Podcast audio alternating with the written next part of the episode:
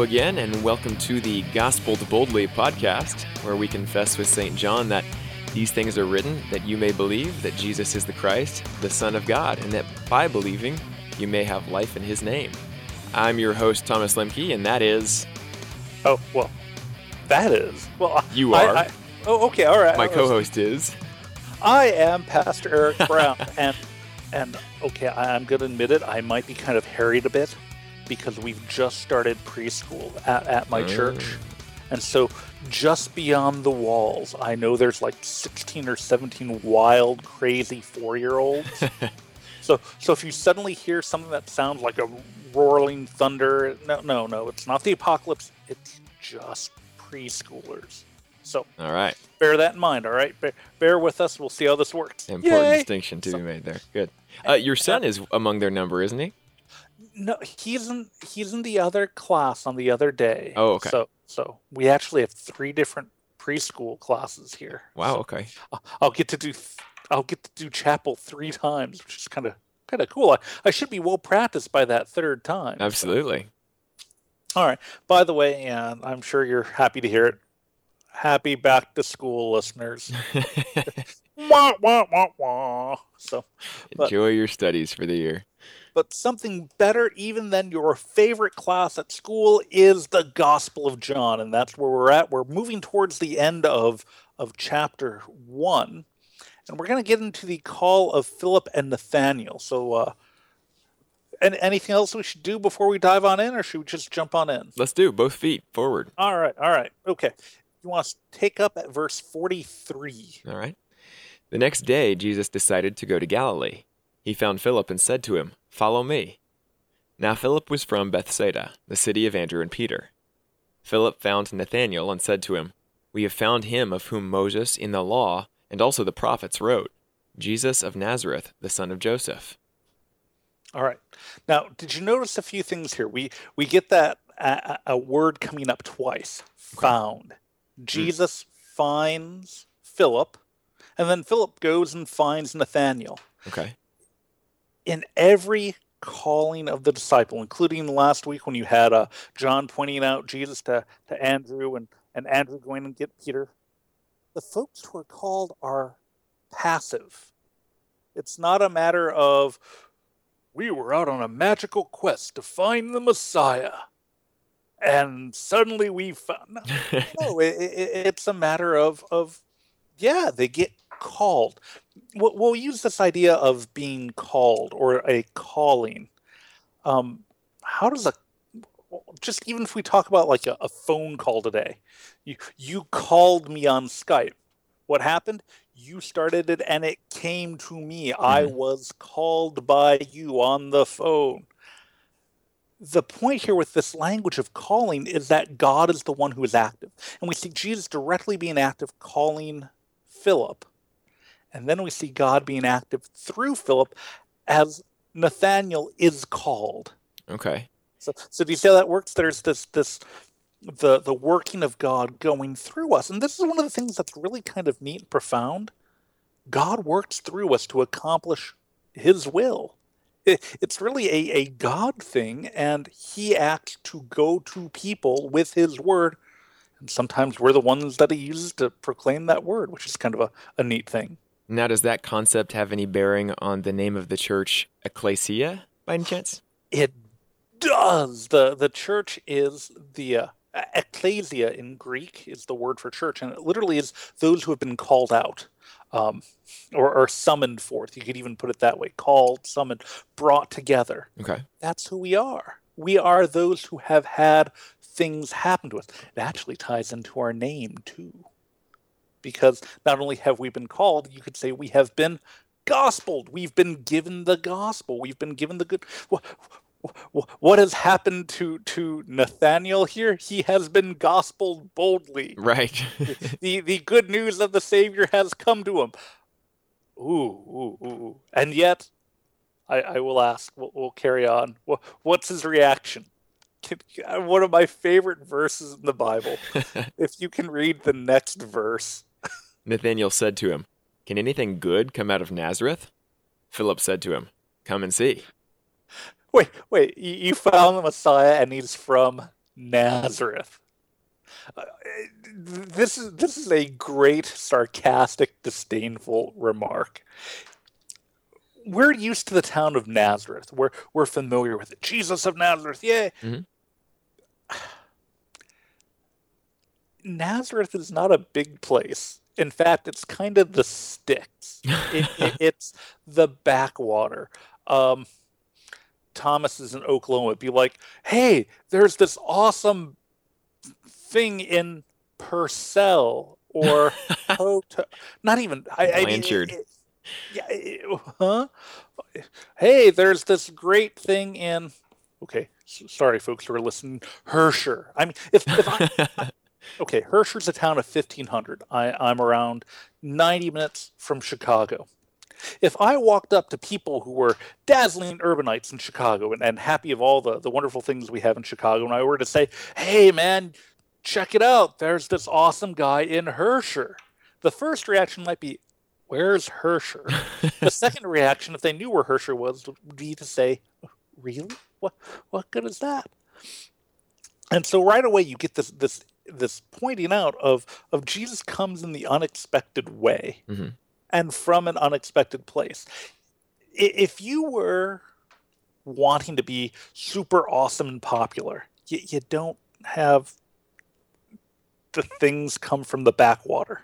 I love baseball. I got to go to a, a, a, Cubs game. Hey, what town do the Cubs play in? Chicago, right? Yeah, yeah, they're the Chicago Cubs. Pop like that was a trick question or something. Good, good. you know the small catechism and the location of the Chicago Cubs. There's a reason Wrigley Field isn't in Herscher. I love Herscher, but again, it's just you, you expect the Cubs to be up there in the big place. So really, you've got Nathaniel looking at this saying, "Man, what, are are you sure? Because you're you're calling, you're telling me that that he's from the the backwater. He's a rural guy. This is a small town fella. Are you sure? Yeah, yeah. Come and see. All right. So, any thoughts on that? No, not beyond what you just said. See, I, I, I almost feel since we're nationwide that I should like put out pull out random small towns in every state. The thing is, I don't know a lot of small towns in every state. So I mean, I mean, this is the which point. makes your point. All right. Okay. All right. Okay. Next verse then. Uh, Jesus saw Nathanael coming toward him and said of him, Behold, an Israelite indeed, in whom there is no deceit. Nathanael said to him, How do you know me? Jesus answered him, Before Philip called you, when you were under the fig tree, I saw you. All right. Now, so here you have Nathaniel. He he's kind of agreeing to come along and meet this Jesus fellow, kind of kind of warily. And as he comes up, Jesus greets him. Great, a man who's in there is no deceit, a straight shooter. You you you speak your mind, Nathaniel. You don't sugarcoat anything. Well, well wait, you, you don't know. Okay, dude, I, I knew you before Philip even got to you. I, I saw you under the fig tree. Oh, and by the way, I implying I heard the crack about Nazareth. Uh-huh.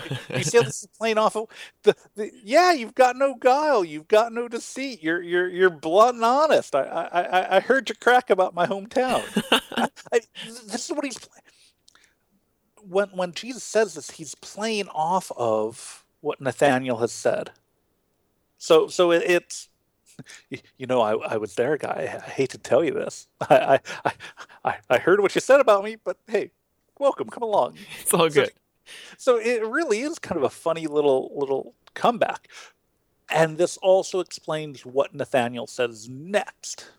Okay, uh, Nathaniel answered him, Rabbi, you are the Son of God. You are the King of Israel.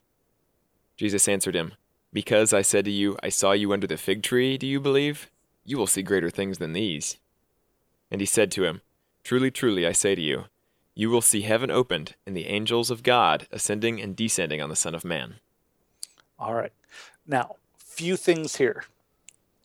Nathaniel puts two and two together because Nathaniel could look around and they had to go walk to Jesus. He was out of line of sight, and yet Jesus knew precisely where he was. Mm-hmm. So again, this is this is that that okay, there, there's something divine going on, which is why you have Nathaniel confess that he is the Son of God. Okay. Note, note how we're getting all this emphasis on Jesus being the Son of God. Mm-hmm. I mean, that comes all over the place in John. And then Jesus looks at them and says, "You think that's impressive? You're going to see a lot more than that." Just you wait. It's, it's, not really about my my being able to like, oh, uh, I, I can see everywhere and all that. Truly, truly, you'll see heaven opened and the angel of God ascending and descending on the Son of Man. Now, again, note, note what's going on there. When we see the heavens opened, who's doing the work? God. God is. It's God is acting. He is bringing things. You're gonna get to see. So we get this. We get this big thrust of I'm going to be active. You're going to get to see what I am going to do, and it's going to be awesome. It's going to open heaven. It's not just I'm going to be able to say, "Hey, you're, you're I, I heard your crack," but rather we're going to be. Well, I shouldn't say we. I am going to be bringing salvation to the world, and so that's going to be awesome. In fact, uh, can you think of something in the Old Testament? Here's your quiz for the day. Okay. Uh, Old Testament uh, angels ascending and descending into heaven. Can you think of anything? We'd call that Jacob's ladder. And it's one of the, the beautiful things. Jacob has that, that vision of, of Jacob's ladder. And most often people end up saying, oh, well, I mean, this is the way we work our way up to heaven. No, no, no, no, no. Jacob doesn't work his way up to heaven. What does he see? He sees the angels, the messengers, taking, running things back up and down. It's a matter of God sends his, his goodness down to us. And so, so yeah. And, and what is the actual ladder? The Son of Man, because that's the one who comes down to save us. Woo. There you go. Okay. All right. We've got a couple minutes left before the break, and I, I hoping I have time uh, to ask you a couple questions here. oh. All right. Do your worst. Number one, you see, and I think this ties in with what you just said, if my guess is right, but I'll ask you. You see Nathaniel calling uh, Jesus King of Israel. Normally, like when Jesus is crucified, he's hung, This is the King of the Jews, and all that stuff. You hear him called the King of the Jews. Nathaniel calls him the King of Israel. Furthermore, uh, Nathaniel, well, Jesus says of Nathaniel that he's an Israelite indeed and not a Jew indeed. Why right. does he use, why is the term Israelite being used in this passage instead of Jew? Because well, okay. David was the king of Israel. And what happens is somewhat well, after Solomon, the kingdom splits and all that, and you have the northern kingdom called Israel and the southern kingdom called Judah. Uh-huh. And from Judah is where really you get more of that language of Jew. So basically, when you have that that Israel and, and kingdom of Israel, that's taking the the whole fashion, the whole fashion, whole old fashioned look at at what the, the the people of God were in the Old Testament. They were the Israelites. More so, comprehensive so than just the Jews yeah, it's not just this little cultural enclave that you got now around Jerusalem. It, it's restoring the whole kit and caboodle. It, it, it's bringing up everything. Which also remember they're up in Galilee, which was north of sort of like a Jewish enclave up north in the old Israelite territory. That's fair. I also would point out that uh, we're talking about Jacob's ladder here, or, or, at least insinuating, and he is, of course, the original Israel, right? And, and what does that mean? It wrestles with God. So yeah, that that's Awesome. There you have it. All right. Well, we will move on to the break and be back on the other side. And we'll be back with the party.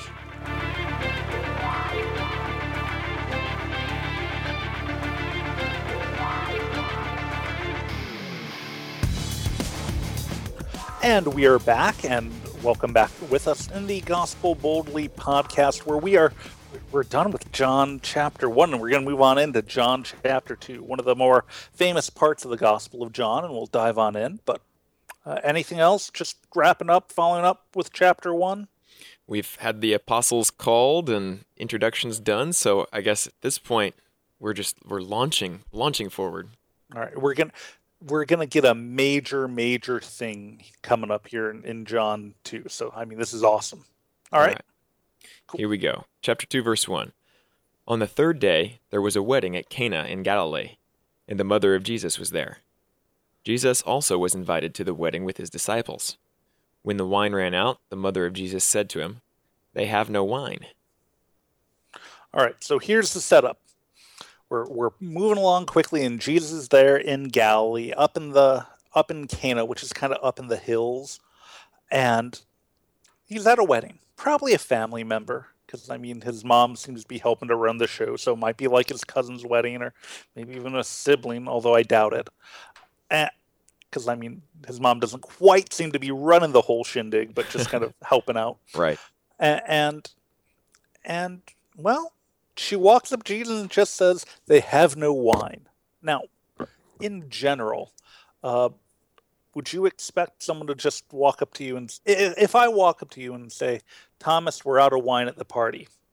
Bummer. What? Yeah. Why? Why am I saying that to you? Ooh. Wait. Wait. wait. Why? Why is that a bummer? First of all. Well, I mean, it's it's part of the party. A little bit of wine, better for the spirits. It's it just. Not not only that, wine is more important in the Old Testament and Jewish culture or Israelite culture than it is today. Okay. Um, unless you're maybe in like parts of California. Wine is the symbol of of joy and plenty. There, there's never this idea that wine is bad. You don't have that that puritanical alcohol is evil type of thing wine is given to given uh, wine is given by God to gladden the heart of man. Uh-huh. Now, can people abuse it? Well, yeah, but we can abuse any blessing God gives. That, that doesn't make the, the the gift itself bad. And especially at a wedding celebration, wine was a reminder of of joy and mirth. And and hey, you're getting married. We're glad. We're hoping the joy and mirth continues on and on. Oh, and by the way, you're out of wine. What, what might that, if you're going to be superstitious, what might that imply about how this uh, whole uh, wedding thing is going to go? It, the cup, far from runneth over, it uh, dries up. Oh, hey, hey, my cup runneth over. What psalm is that from? Oh, gosh. It's not 22, is it? No, it's 23. Yeah, it's the 23rd psalm. And, and, and you know what? What would his cup be running over with? The wine, of course. Yeah, I mean, this is the idea that that's the the joy of feasting. So the fact that you're at the wedding that is out of wine, that would be bad with a mm-hmm. capital B. All right. Okay. So, just read verse four. Okay. And Jesus said to her, "Woman, what does this have to do with me? My hour has not yet come." Okay. This is one where we hear this poorly in English. Thomas, if if your mom asks you to do something and you say, "Woman, what does this have to do with me?" Ain't my time yet. How does that sound? Does that sound nice and polite and proper? More dismissive does... and derogatory than anything. It doesn't sound dismissive in Greek. It, it, it really doesn't. It's literally, why are you coming to me, mom? And that that woman is I'd almost want to translate it ma'am. I mean, it literally is woman, but but it has the uh, the equivalent of ma'am or miss. Mm-hmm. And wouldn't call his mom miss, call him ma'am. Well, mom, why, why are you bringing this to me? It's not yet my hour. Ah, okay, mom. I, I know you know I'm the son of God. I know you know that I, I'm going to start doing miraculous stuff, but it's not my hour yet. Now, here's one of the things that comes up in the Old Testament. There were going to be signs, things that were going to happen when the Messiah came. And one of the things that was depicted of, of the messianic kingdom, of, of when it's all good, the, the depictions you get almost of the life of the world to come, is that the hills would drip with sweet wine. It would be like a great wedding feast. In fact, think of how many times in uh, Matthew and Luke and Mark, you have parables about wedding feasts. Right. So basically, this is more Mary saying, Oh, looky here, we're at a wedding and, and they're out of wine. I wonder what this could mean, huh? That's not a, a tee up for anything awesome at any level. And Jesus is kind of like, you know, slow it down, mom, slow it down. No, no, we're, we're, we're, we're not at the life of the world to come yet. Okay, just, just simmer on down a bit, mom. and yet, I love what Mary does in that in the next verse. His mother said to the servants, "Do whatever he tells you." She doesn't press Jesus anymore. She doesn't. Are you sure it's not your time yet? She just kind of walks on over and whispers to the servants, "If he tells you to do something, y'all, y'all just go ahead and do it." And then she just kind of kind of goes off. It's this this very interesting interplay. This does bring up one thing that I do note about, or at least I would contend about the entirety of the Gospel of John John has a fantastic sense of humor. Mm-hmm. Do you see how in, in the end of chapter one, I saw you under the fig tree? There's this little bit of kind of humorous undercurrent. Even here with this interaction, it's kind of a funny interaction. Uh-huh. Do you see how it's there? There is a, a joy that, that Jesus has as the Messiah, and there's a joy that John has in telling the stories. Think about it this way most people tend to think John was older when he writes the gospel. Have you ever been around the old guy who likes to tell funny stories? Oh yeah, That's John. Uh, uh, oh, and wait till John starts dealing with Peter because they'll throw zingers in at Peter just to just to tweak him. It- It's great stuff. But anyway, so so we've got the stage set. Jesus is at the wedding. He's hanging out in the back. He's got a few disciples with him, and Mary's just like, "Okay, well, here's a problem, Jesus. I'll just let it sit here and walk on off. And oh, you you servants, make sure you do what he says." Do, do, do, do, do. fair enough. So, any any thoughts, comments at the moment? Not yet, not yet. All right. Okay. Then then carry on. Okay, And if you would read, how about six through eight? okay. Now there were six stone water jars there for the Jewish rites of purification, each holding twenty or thirty gallons. Jesus said to the servants, Fill the jars with water. And they filled them up to the brim. And he said to them, Now draw some out and take it to the master of the feast. So they took it. All right. Now, know what he does. Do do whatever he tells you. All right. Just just fill up the the the water with what? Wait. What what what are they filling up? the six cistern things, the uh what are they called here? Purification jars of stone.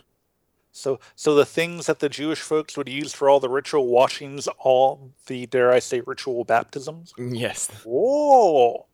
All right. Okay. So so take. All right. All right. You, you put water in there. All right. Now now take a dipper out, put in a cup, and go take it to the master of the feast. Now, on the surface, what does this sound like? Sounds like hooey, I guess. It's like, okay, what what good will that accomplish? Who, uh, let, let's start this over. Who is the master of the feast? What, what what is his job? What does he do? Well, I suppose he oversees. He's kind of the organizer, right? The guy who tells the servants where to go. He's the head waiter. He's the head everything.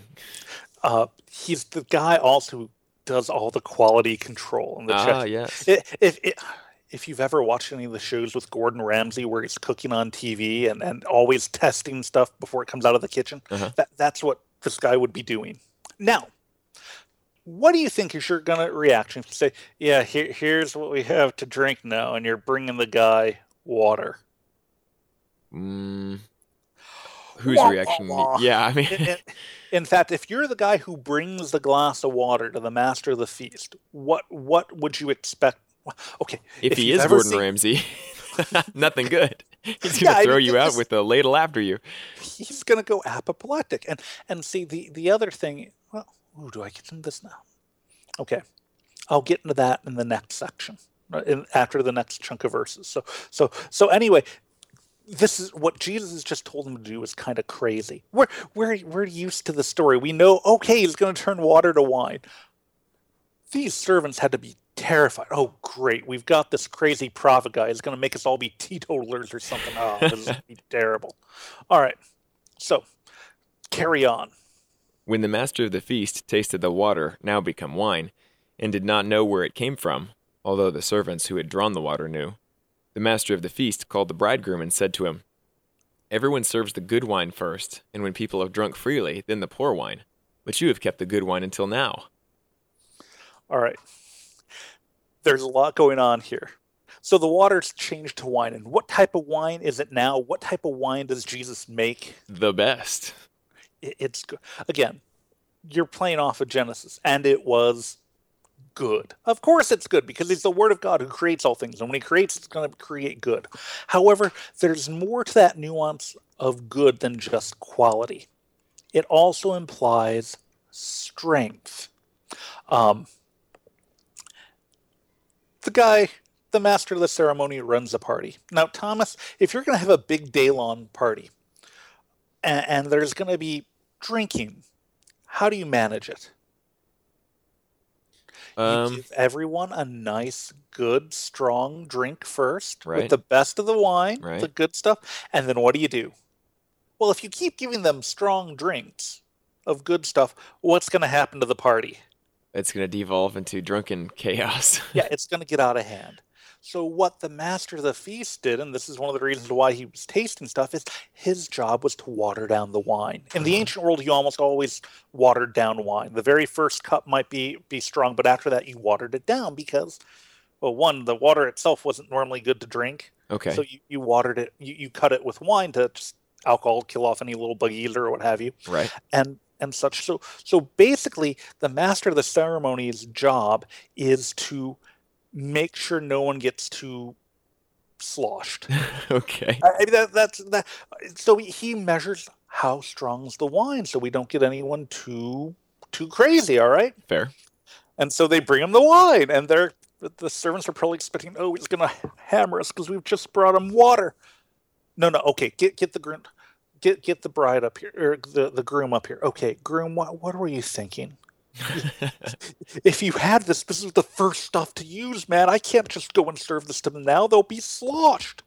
They'll they'll they'll be loopy. I, the servants say I've got 180 gallons of this stuff.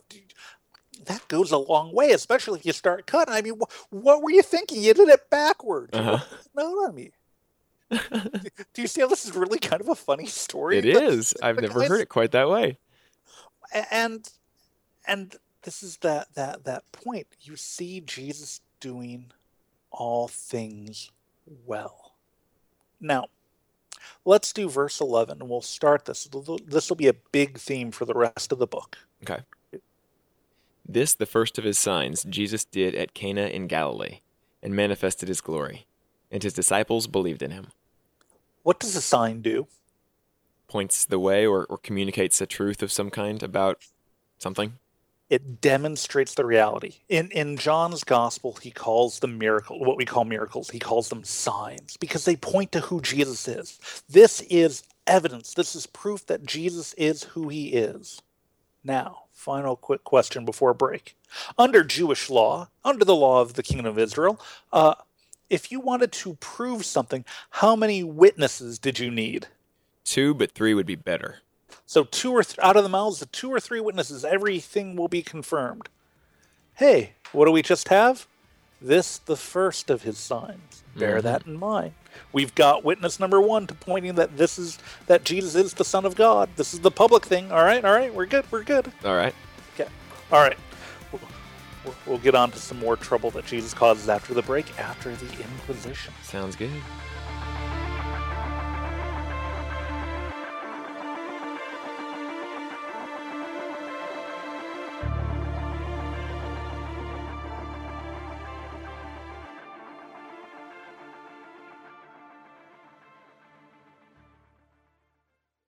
Now begins the Inquisition. The Inquisition, what a show. The Inquisition, here we go. We know you're wishing that we'd go away. But the Inquisition's here and it's here to stay.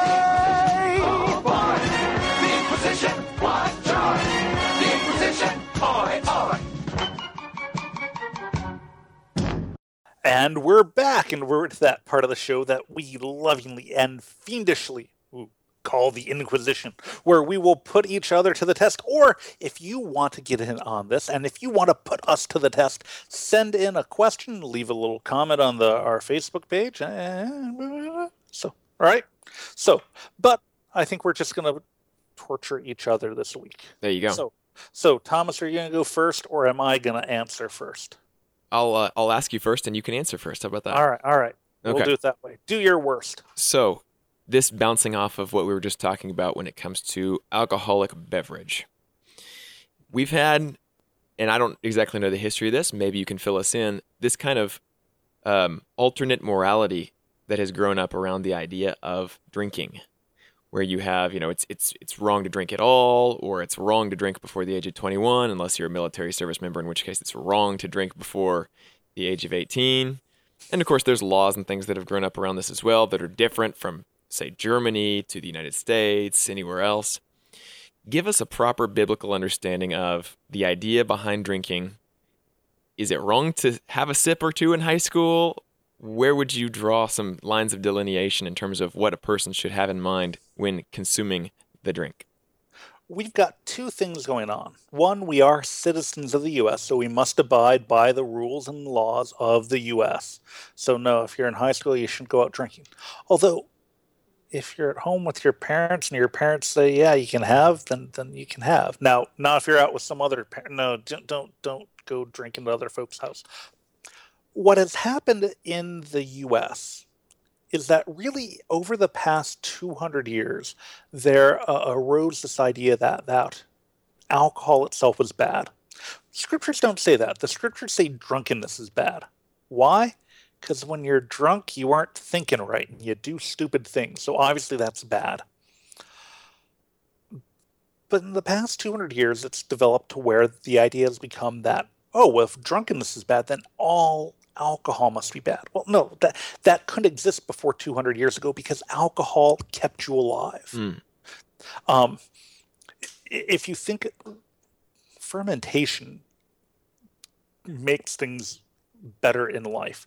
Uh, in the ancient world, the water supplies were often bad. You used alcohol as a matter of sanitation. You could take water that wouldn't be drinkable otherwise and cut it into wine, and then you could drink it.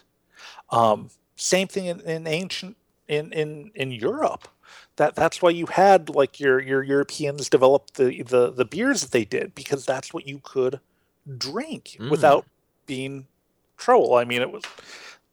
Um, so it's really only until around 200 years ago when you start getting more modern sanitation type stuff starting to develop where the idea of outlawing alcohol would even make any sense because otherwise we'd all die from botulism or bugs in the water or what have you. Okay.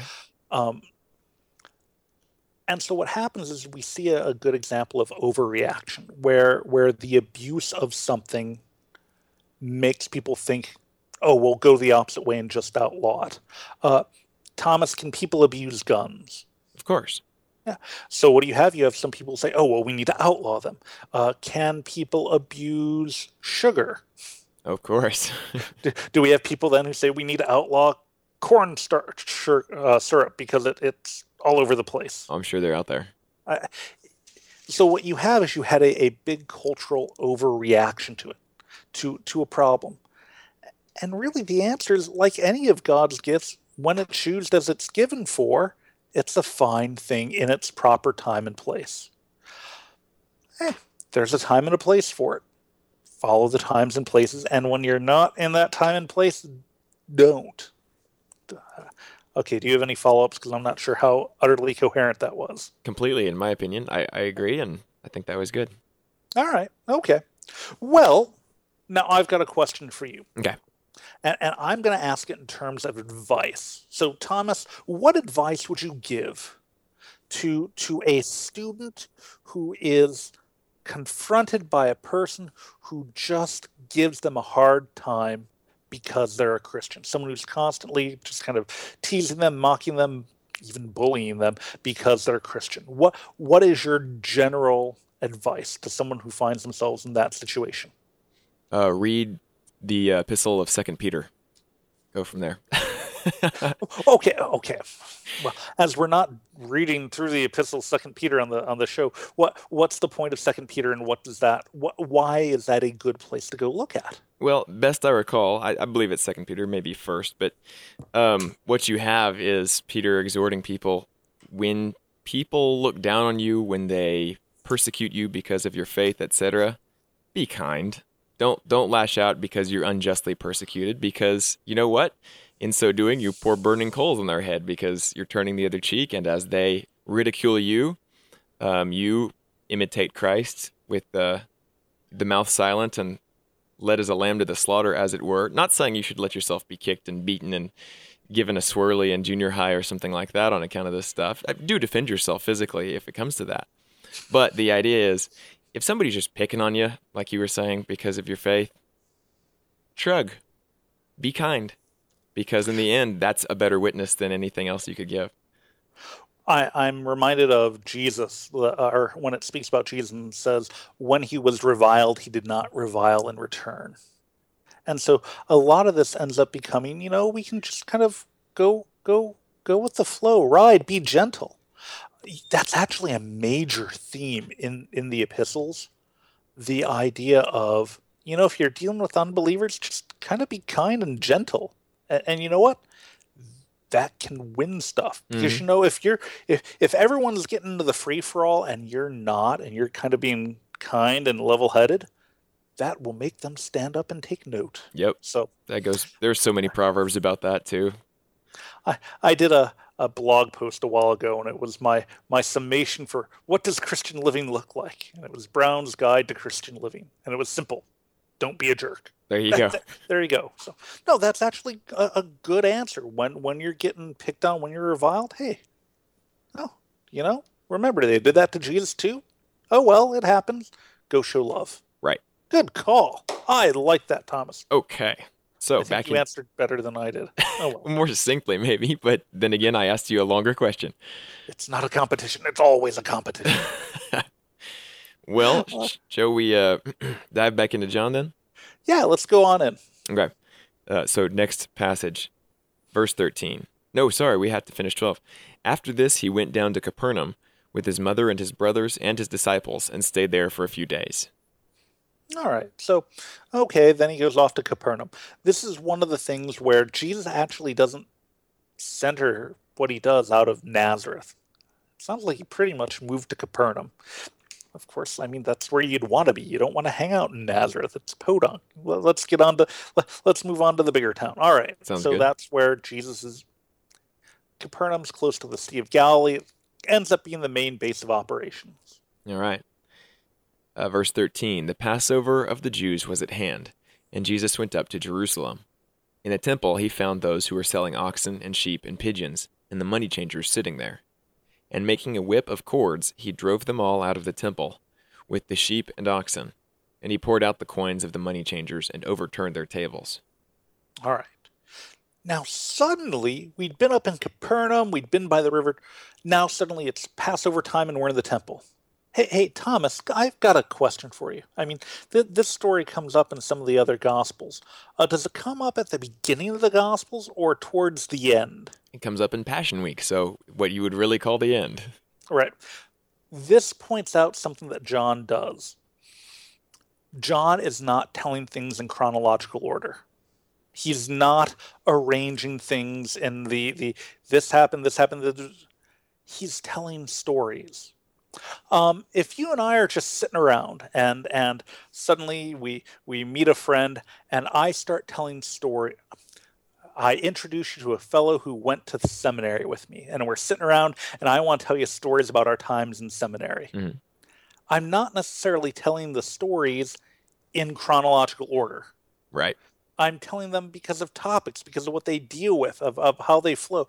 The, the story from the fourth year might remind me of something that happened back in the first year, and then I tell that. Right. John's not being ordered chronologically. He's making theological points. That's the way he, he's organizing. And so what we see is, in contrast, just as he comes to bring goodness and joy to the hills, he goes into Jerusalem and to the temple, which should be the highest, most pious, greatest place on earth. And he walks in and he makes a cord of whips and starts beating people. Now, in general, um, I, I love it when you get the you Christians need to be like Jesus. I, I saw a meme where it's like, well, you know, making a whip and beating people is a possibility. No, no, don't go out and make a whip and beat people. right. But, but wh- why were all these money changers in the temple in the first place? My understanding is that the Roman coins, which were inscribed with the image of Caesar, that is an idol if you were a pious Jew of the day, were not able to be used to pay the temple um, fees and things like that for like your pigeons and your different things that you would use for sacrifices. So you had to use the temple coin, and you had to have money changers to make that, uh, we'll say transfer, I guess. You gotta grease the wheels, man. Right. So suddenly, suddenly you see attached to the temple this this giant business apparatus. A- And and what happens whenever money changes hands and whenever goods are sold? Is this There's a all markup. just- this is not. I will do this out of love for my neighbor. No, this is what the money keeps rolling in. Uh huh. And so when Jesus gets to the temple, what does he see? It's profiteering. Yep. It, not not P R O P H E T like a prophet. This is the word of the Lord, but P R O F I T profit. Yeah, I, and he makes a whip and starts whacking. And what does he say? If you would read sixteen and seventeen. Okay. And he told those who sold the pigeons, Take these things away. Do not make my father's house a house of trade. His disciples remembered that it was written, Zeal for your house will consume me. Again, this is one of the things. This this is Jesus is kind of torqued. It's interesting. You, you you go from the Jesus who makes wine, and the very next thing is the Jesus who comes and stomps. And Two different pictures. You, you get you get come not in terror as the King of Kings, but come with healing in thy wings. Like you get both of them going on here. Mhm. And he's upsetting people. Man, they thought John was upsetting, but at least John stayed down by the river and told people to repent. Here's Jesus walking into the temple courtyards and turning over the apple cart, as it were. So I mean that's a big thing, and that's that's what leads into to the next section. So the Jews said to him, What sign do you show for us uh, doing these things? Show us, there we go, for doing these things. Right. You asked earlier about the Israelites. Often in John, when when he talks about the Jews, he's talking mainly about the folks around Jerusalem, and more to the point, the stubborn ones who don't believe. Okay. So that ends up being a little linguistic distinction that that John makes. And know what they asked for? What sign? What what's the evidence? And what does Jesus say? He says, uh, Jesus answered them, Destroy this temple, and in three days I will raise it up. Oh, going on. The Yeah. Jews then said, It has taken 46 years to build this temple, and will you raise it up in three days? But he was speaking about the temple of his body. When therefore he was raised from the dead, his disciples remembered that he had said this, and they believed the scripture and the word that Jesus had spoken. All right. We might want to start again with this next time too. Okay. But but note how how Jesus says, Do "You want a sign? All right. The sign you're going to get is I'm going to tear down the temple and rebuild it. My death and resurrection is going to be the sign. The proof is in the pudding of the resurrection. And and and what gives me the authority to do this? I, I'm the Savior, the Messiah who dies. For, I'm the Lamb of God who takes away the sins of the world. I rise to give life, and that's the point. And also note that John does show some of the stuff about things not being in chronological order. Mm-hmm. He's like, yeah, we didn't get this at the time, but we remembered this later. When he was you just he get rose, some of that, that whole moving through. So so next time, when when next we meet, we'll we'll we'll look at this whole idea of tearing down the temple and building it up. Ooh, the word became flesh, and what did he do? Dwelt among us. Tabernacle. Right. Pre-templed among oh okay. Lots of stuff going on. We'll we'll start up again at this and then we'll we'll carry on. So all right. Sounds Sound good? Perfect. Questions, comments, tomatoes to throw. they can all be placed at uh, facebook.com slash gospeled boldly or twittered to uh, hashtag gospel bold and Yeah. we'll see you next time All right. Have a good one.